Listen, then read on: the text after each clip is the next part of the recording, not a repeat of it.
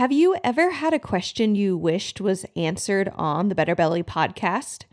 Have you ever heard us talk about a topic you wanted to hear on, but then maybe we didn't quite answer it to the level of detail that you wanted? Or have you ever just wanted someone to give you a little bit of overview on your health history and get some guidance on what might be holding you up in your health?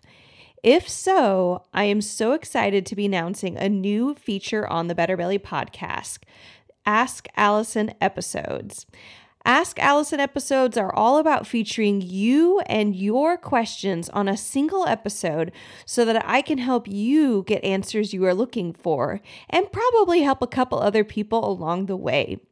On today's first Ask Allison episode, we will be discussing a question I received on the gut allergy connection and how childhood allergies are connected to the gut.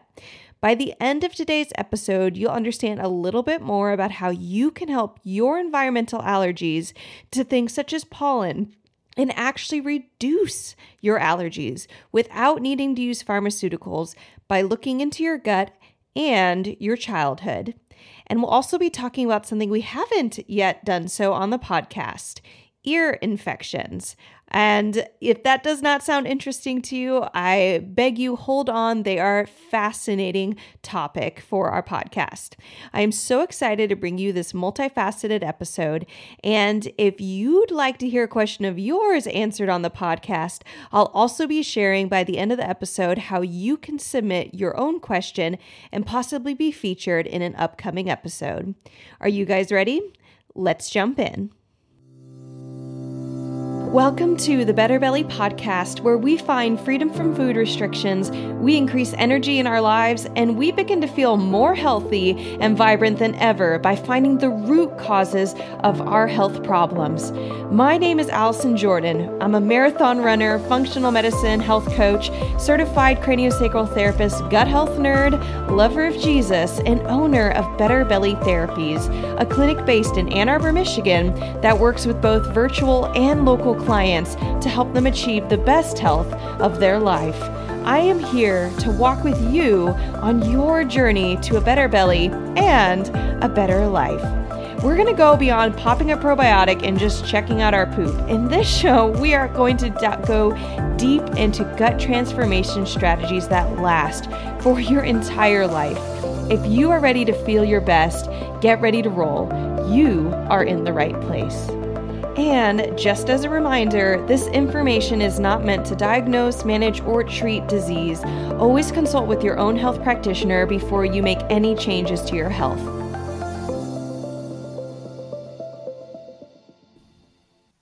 Hi, Allison. I am wondering if you can speak more about the connection between gut and allergies, specifically environmental allergies. I've had environmental allergies to pollen since I was a kid. And I also had pretty frequent ear infections as a kid. I would get an ear infection every summer for six summers, I think, total. And so I'm just wondering how I developed these allergies because it's not normal, right, to be allergic to pollen. Um, well, it's, maybe it's normal now, but shouldn't be, at least in my opinion. So that's my question: is the connection between the gut and environmental allergies? All right. Well, this question comes in from an anonymous sender, and he used it through our new program SpeakPipe, which is available on our website, betterbellytherapies.com slash uh, ask Allison. And so, if you're wondering how we got somebody else's voice on here, that is how we did it. It's pretty cool device, and I'll describe a little bit more by the end of, at the end of the episode um, how you can also record your own question here. But this is a great question, and I actually have already answered a chunk of this in another podcast episode. And so, if you are listening to this and you're like, "Oh my gosh, I want to know the answer too," I would encourage you, if you have not already, check out my podcast episode 47 the gut sinus connection, and episode 45, the gut skin connection. And we'll have both of these linked in the show notes. But in both of these episodes, I do a deep dive in how the gut drives and can often worsen allergies and sensitivities that show up in our sinuses and on our skin. This is mainly done through the mediation of the liver. And so if you've never heard that before, definitely check the those episodes out. It will clarify some confusion or at least some maybe like lack of sciency background that people do may or may not be talking about on why the gut and sinuses and skin are all connected and also why a lot of times allergies whether it's chemical sensitivities or environmental sensitivities or skin sensitivities can worsen over time and it has to do with the liver. So there is a component of the microbiome that is important but it's really how the microbiome then affects the liver that is the biggest factor in how allergies both the chemical environmental show up or honestly don't show up in someone's body.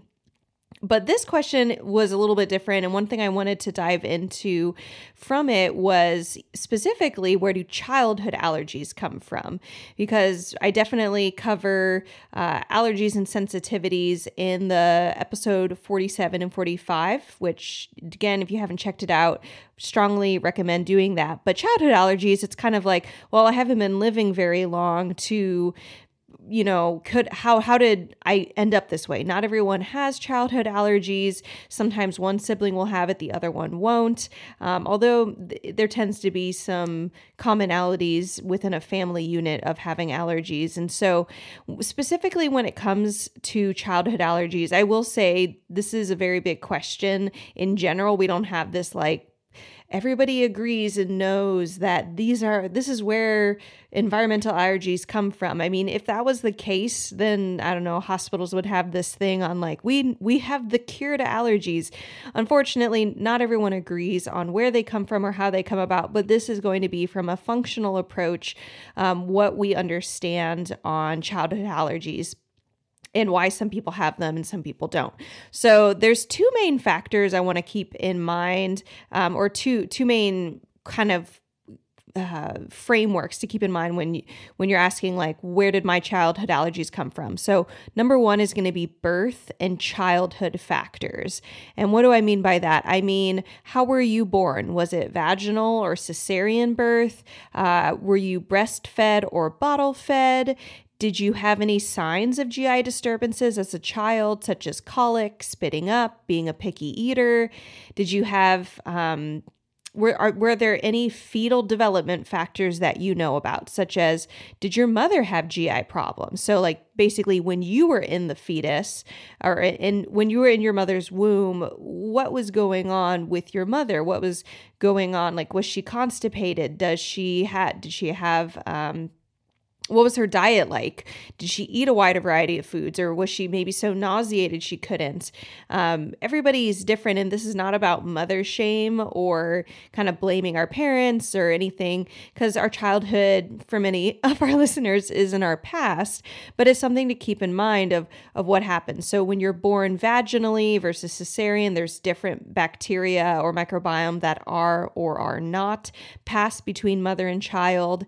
Um, being breast fed, especially even just like getting some initial uh, uh, breast milk when we're born that is called colostrum. That maintains contains a lot of bacteria and and prebiotics and probiotics and immune system like antibodies that really jumpstarts a baby's life as well as just the breast milk over time. And and there's definitely been some decades i'd say you know especially the second half of the uh 1900 or yeah sec- the second half of the 20th century. That was hard to say guys so from like 1950 um, 2000 range being bottle fed was was highly recommended. It was considered better in some ways and now we're kind of realizing it wasn't. So there's still and then there's still a lot of people who might be breastfed or, or excuse me, bottle fed versus breastfed, even in our current decades. And that can really impact gut development and having a healthy microbiome, which will then impact the liver. And that will make a lot more sense if you listen to episode 47 on the gut sinus connection. Why do I care about the liver so much? So that's fetal development factors. Again, like what were you exposed to in the fetus? And you might not know 100%, but it, is a good opportunity if you want to, if you have access to asking your mother, asking your parents what they remember about um, either your you know being in uterine like was your did your mother have to take any antibiotics while she was pregnant with you?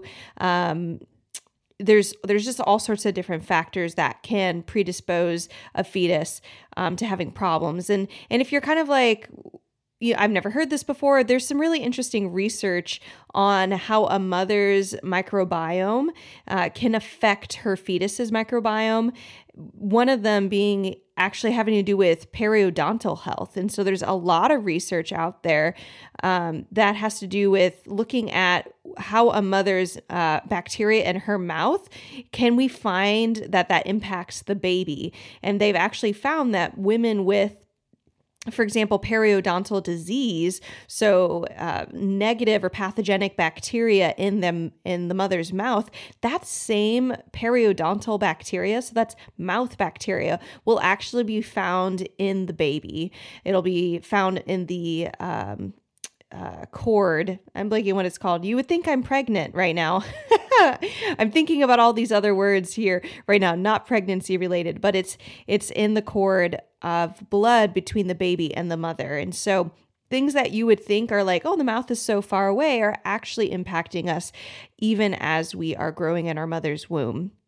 And so uh, just consider birth and childhood factors uh, being playing into playing into your body's development of its immune system and how well your liver was developing and was your liver burdened. Other things to keep in mind when it comes to liver burden is did you were you exposed to heavy metals? Were this was there stuff in your water that maybe um, chemicals or or pl- micro microplastics things like that would end up burdening your body. And it would affect you not only in your childhood but in your ongoing years which is something that we keep in mind when we work with our clients and we say hey look you've had IBS or bloating or constipation for most of your life um, or maybe recently it's onset but there's been a slow buildup over time leading you to this point and what were all those buildup points Were there exposures to what type of toxins were there exposures to? And then once the body becomes burdened from that, it cannot handle kind of normal irritants like pollen and dust nearly as well. And so that's how you get this like child who just massively reacts to these things. Then there's other growing up factors. So things that after you're born and after you're very very young um, do, were you given antibiotics for any reason? Um, in this question here you know from from this question on speakpipe he he asked about an ear infection. So it's like, were you given antibiotics for that ear infection um, repeatedly? Did you have any concussions? We know that concussions actually impact the microbiome. Uh, did you have what was your diet like? Did you eat lots of processed foods, natural foods?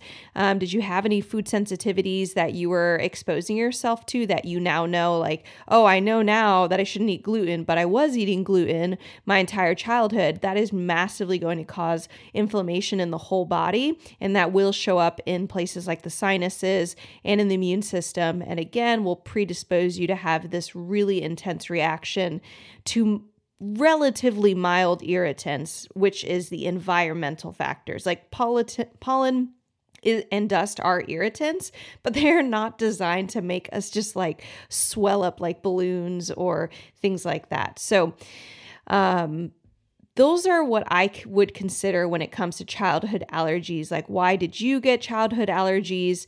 Um, the, and that's honestly not even everything, but you really want to consider those would be some of the things that I'd be considering. And I really would, I already said this several times. You guys check out episode 47, the gut sinus connection, because I go into much more depth on that whole liver and gut and inflammation and toxicity and what's going on and why this is all connected and how it shows up in the sinuses. And and honestly, some of the signs and symptoms of a li- burdened liver because other than your doctor saying, oh, your liver enzymes are a little off, there's a whole myriad of, of other symptoms and signs that can go with a burdened liver. And I talk about those all on episode 47. But what I wanted to spend a little bit more time talking about on today's episode is ear infections, because this is not something we've discussed on the podcast yet. And it's not inherently connected to allergies, but they can be. And so there's two big things that um, I wanted to talk with you guys about on ear infections. Um, number one, ear infections are more common in children because of a natural structural development and change that happens in the head, but doesn't happen typically before adolescence. And this is something to do with, with a structure in your head called your eustachian tube. So, your eustachian tube is a kind of little channel in the head that links the inner ear with basically the back of the throat. And it's designed to drain fluid from the ear to the throat so we can then swallow it and the ear stays nice and dry and you don't get infections, right? Well, when we are born, our eustachian tubes are flat typically. So it's just part of the fact that when we're born, all of our cranial bones aren't molded to, or aren't all formed together. There's that fluidity of the of babies' heads. So we're careful with their heads. We know their heads grow a lot, our brains grow a lot, our mouths grow, we get teeth. There's all these amazing things that happen, and eustachian tubes are one of them. So people or children who get children in general are going to get more ear infections. And then some children will get them more than others. Sometimes children will actually have eustachian tubes that are not just horizontal or flat, they'll actually kind of be retrograde so they'll they'll go backwards so they actually keep fluid inside of the ear and oftentimes those children might get um, ear tubes which i actually did you know. Sometimes eustachian tubes are just extra narrow and so it really makes it hard for fluid to come out um, and drain out and that's another reason that you might get these uh, ear tubes or inner ear tubes to help your ear drain fluid until the eustachian tube develops. So that's super normal aspect of things. What we want to be looking at is what is abnormal.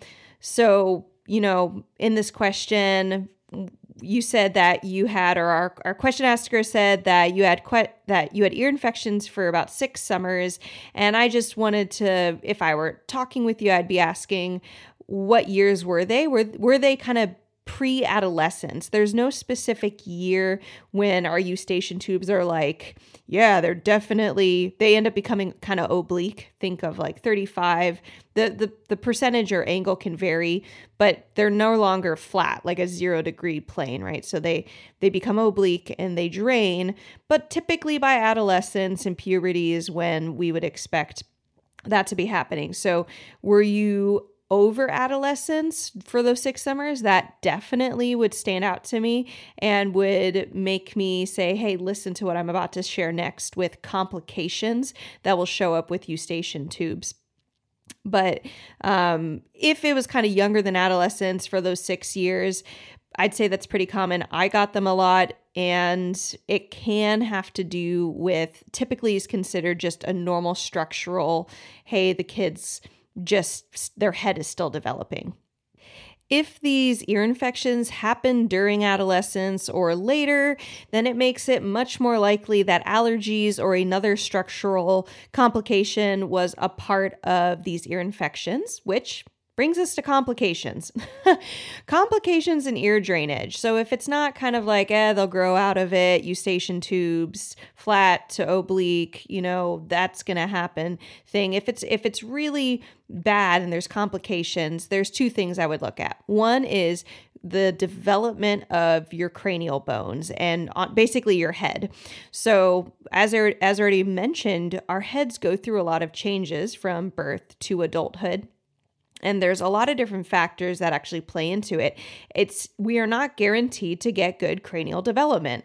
And some of those things can have to do with uh, something we covered on episode 48 of the Better Belly podcast, which is where I interviewed Madison Scott, who is an orofacial myofunctional therapist.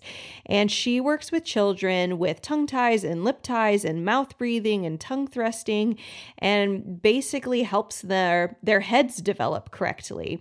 One of the one of the things that's interesting is that there's been several dentists and one in particular I actually didn't look this up before the podcast. so I'm blanking on his name, but there was one dentist in the 1900s who traveled around the world to all these different kind of tribes who were not a part of the developed world and was looking at their dental hygiene. And particular, he was really interested in things like cavities, but also what was their did they have straight teeth? And I and I don't know why he was interested in this. And like, how did he know? He had to travel by boat. I mean, this is before like the internet, right, guys? So he was doing this before the internet and he was traveling around the world, visiting all these tribes and just checking out their oral health. And he was noticing there were fewer cavities and and and very few people from these aborigine tribes and tribes in Africa all these different things they had straight teeth. And he's like, What the heck? We are in a developed world and all our people have crooked teeth, and yet these people have straight teeth. What are they doing? What is different? Like, why? You would think teeth everyone would have crooked teeth. And what he found is that is not the case. There are factors that impact our our mouth's development, both the top layer, which is attached to bones and our, and our hard palate, and the bottom set of our teeth, which is attached to our jaw. And so, um, our we cannot take for granted the fact that how our teeth end up looking and how our how our mouth is developing uh, it varies just as much as with the head. It's impacted by our tongue, it's impacted by food we're eating, our breathing patterns, um, tongue ties, fascial restrictions, all sorts of stuff. And I talked about that in episode 48. So if you're interested in, like, yeah, I had eustachian tube problems, yeah, I know that I had ear infections, yeah, I, um, and I'm about to talk about some other problems and symptoms that come up in children and in adults. Um, if you have poor cranial development, or I guess you could say you had it and now you're kind of stuck with it. And you're not quite stuck by the way, but you but you're currently subjected to some of its symptoms. Check out episode 48 and it's titled Got Snoring, Sleep Apnea, TMJ, or Teeth Grinding. You may need an orofacial myofunctional therapist. It's great. So, um, some things that can impact cranial development are going to be tongue and lip ties, uh, poor sucking quality because sucking as an infant is part of how we actually lift our hard palate and start opening up our sinuses, fascial restrictions in our bodies as children.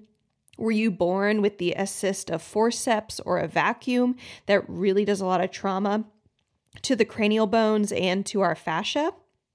And can really impact the development of a child's whole body, let alone specifically their head and eustachian tubes, and then hence leading to ear infections. But some other signs of cranial development that is impaired or dysfunctional in children is going to be mouth breathing, snoring, poor sleep habits like just difficulty falling asleep, staying asleep, restless legs syndrome, fussy eaters, colic problems, latching problems as a baby, headache and migraines as a child, irritability and anger problems, ADD.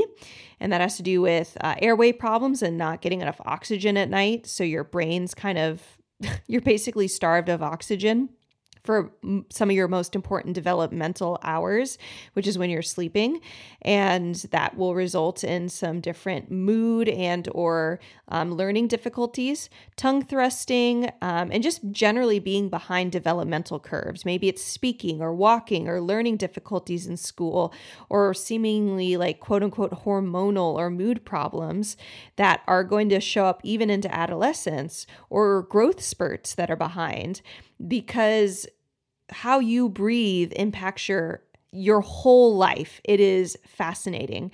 Um, and then even things like recurring sinus infections, because how your head develops impacts how your sinuses develop, how you're breathing. Can you breathe at night? Are you congested? All these things. And then, of course, it's going to impact your eustachian tubes. Um, some signs of poor cranial development in adults you're going to have more of a sunken chin or a poorly pronounced chin, sunken and flat cheeks, maybe a crooked nose, tired looking eyes, or maybe like just puffiness around your eyes, facial swelling, or like this puffy face look, which I've had. Um, and actually, I have several of these, and I look back and I had sleep problems. I had restless leg syndrome. I had so, I'm like a classic poster child of having poor cranial development. and I had colic, and I had ear infections.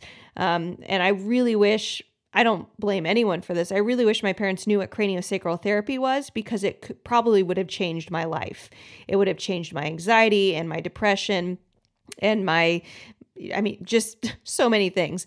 Um, and I think that's one of the reasons why me getting craniosacral therapy as an adult has impacted me so much and why I wanted to learn craniosacral therapy, um, which I'm jumping ahead of myself here.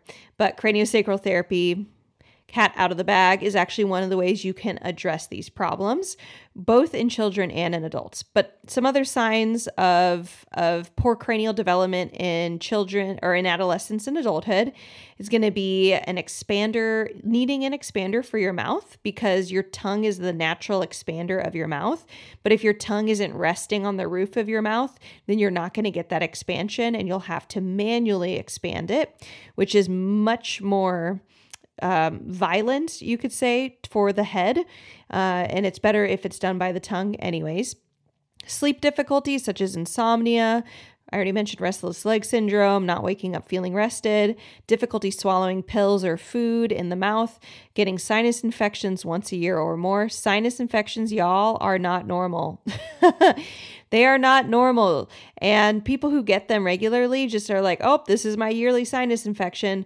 Red flag. That is a huge red flag that your cranial development is off and or you probably have chronic inflammation, likely from gut problems. So if you do get chronic sinus problems and you've got acid reflux, bloating, constipation, you name it, GI problem, you likely have this gut sinus connection um, thing. And I would strongly recommend you check out the other podcast, episode 47 find a craniosacral therapist and find someone to help you find a functional practitioner to deal with your gut inflammation and problems. Um, neck and shoulder pain is another big symptom of poor cranial development because your muscles aren't aligned correctly, and so they're having to strain in ways that they they wouldn't for good cranial development, and your head's basically just not on straight. Uh, headaches and migraines, kind of connected to that um, pressure system imbalance of the head due to poor muscular balance uh, connecting to the head, crooked teeth, and there's specific patterns that that actually orofacial myofunctional therapists will assess for and say, oh, this crooked teeth pattern um, overbite, underbites, all sorts of weird scissoring stuff that they can evaluate and say this actually shows that your tongue or your jaw or your breathing patterns or your airways all this stuff are are are doing xyz thing and here's what we can do to actually rehab these muscles and rehab these patterns in your body um, so definitely another episode to check out is 48 to learn more about how cranial development impacts both children and us as adults. The solution in both of these cases for uh, children and for adults with kind of snoring problems, sleep problems, ear infections, all this is going to be craniosacral therapy and orofacial myofunctional therapy to retrain the muscles of the head and tongue so you can start to help the head change in development. Um, and for infants, sometimes even a lactation consultant might know how to both do an evaluation and help with some of the retraining, though not all lactation consultants know this. So, um, craniosacral therapy and orofacial myofunctional therapy are going to be great for both adults and children, although the amount that you can alter um, cranial development is highest in childhood when the cranial bones are still forming. So I'm going to put a link in the show notes for how you can find a craniosacral therapist near you, or you can just go to betterbellytherapies.com slash find. And I actually made like a easy step-by-step guide on how to use the find a practitioner near you function um, on a very specific website and find the best person near you. Not just anyone but actually like a good high quality person. And then i'll also put a link in the show notes for how you can find an orofacial myofunctional therapist because they would be the one to assess if you have a tongue tie or an oral tie any of those things as well as help retrain the muscles of your head so that they function a little better. It really, really is amazing. And to just give an idea of how much this can impact an adult head, I actually included a link in the show notes that will take you to a photo. Um, it's kind of a picture, but it's it's it's a drawing, so not of a not of like a before and after picture. I tried to find a before and after picture and just wasn't um, had a hard time finding something that I felt like I could was like a great example. But I have seen before and after pictures of adults who've done orofacial myofunctional therapy with craniosacral therapy to reshape their head, more or less, and it's amazing. This is a picture and it will show you the it'll show you it'll kind of point out everything I just verbally said on how your head will look as an adult if you have cranial development that went that was poor, right? It wasn't the full amount that you were looking for and needing. So, go check out that picture if you're like, I'm trying to imagine it, Allison. Does my head look like this? Am I suffering from these things? Um, go check out that picture. It'll be a link in the show notes. So that's number one with ear infections, especially like ongoing into adulthood, um, just really intense, but sometimes can even impact you as a child. Is do you have these other signs and symptoms that your cranial development was off course? But second, this is where we do get back into allergies is swelling in the eustachian tube and or the nasopharyngeal region which is just a fancy term for the nose sinus in the back of the throat.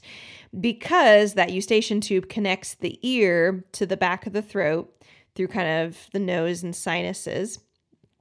And if there's swelling due to uh, inflammation in the body. So it could be systemic inflammation due to a pathogen or due to food sensitivities um, or due to a burdened liver that's now been exposed to pollen because you walked outside. Um, that swelling is going to predispose you to a higher likelihood of ear infection because you cannot get the drainage you need. You need that that eustachian tube to drain. And so even if it's at the right angle and your head's, you know, has the right cranial development, if it's everything swollen, it can't drain right. So this is this does have to do with allergies. A huge part of our immune system is located in our nasal airways. It's the first line of defense against pollen and dust and bacteria. And like I already mentioned, if the liver's already overwhelmed and not processing just like whatever you have going on in your body already again could be food sensitivities pathogens toxins you kind of get like an immune traffic jam. Your lymphatic pathways get blocked up excuse me blocked up. Your face swells you know all this different stuff is going on and so everything basically just gets stuck up in your head. so this can look like practically, other than just an ear infection, just on a day to day basis chronic postnasal drip, repeat sinus infections, a sense of just having plugged ears and or nose, chronic sinusitis. Uh, you might really dislike planes or driving through the mountains due to difficulty um, getting your ears to balance out to the changing pressures uh, getting headaches and migraines, having shoulder tension, kind of some things I already listed. And again, I really do a deeper dive on this in episode 47 of the Gut Sinus Connection. I hope I'm not saying that too much, but basically go check that out. if you want to know more about the anatomy and physiology and like specific details um, behind how this is all super connected, because it's not vague, it's like incredibly specific.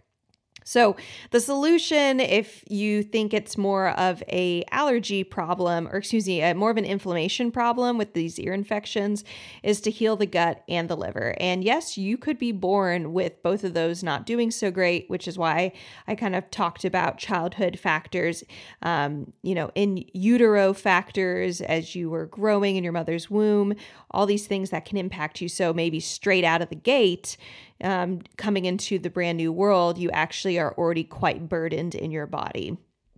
But if that's the case, you can still undo that. That's the great news. Our bodies are really malleable and you can still heal your body. And so you might be struggling with some health problems. I'm guessing you are, right? If you sent in that question and you've been listening to this podcast.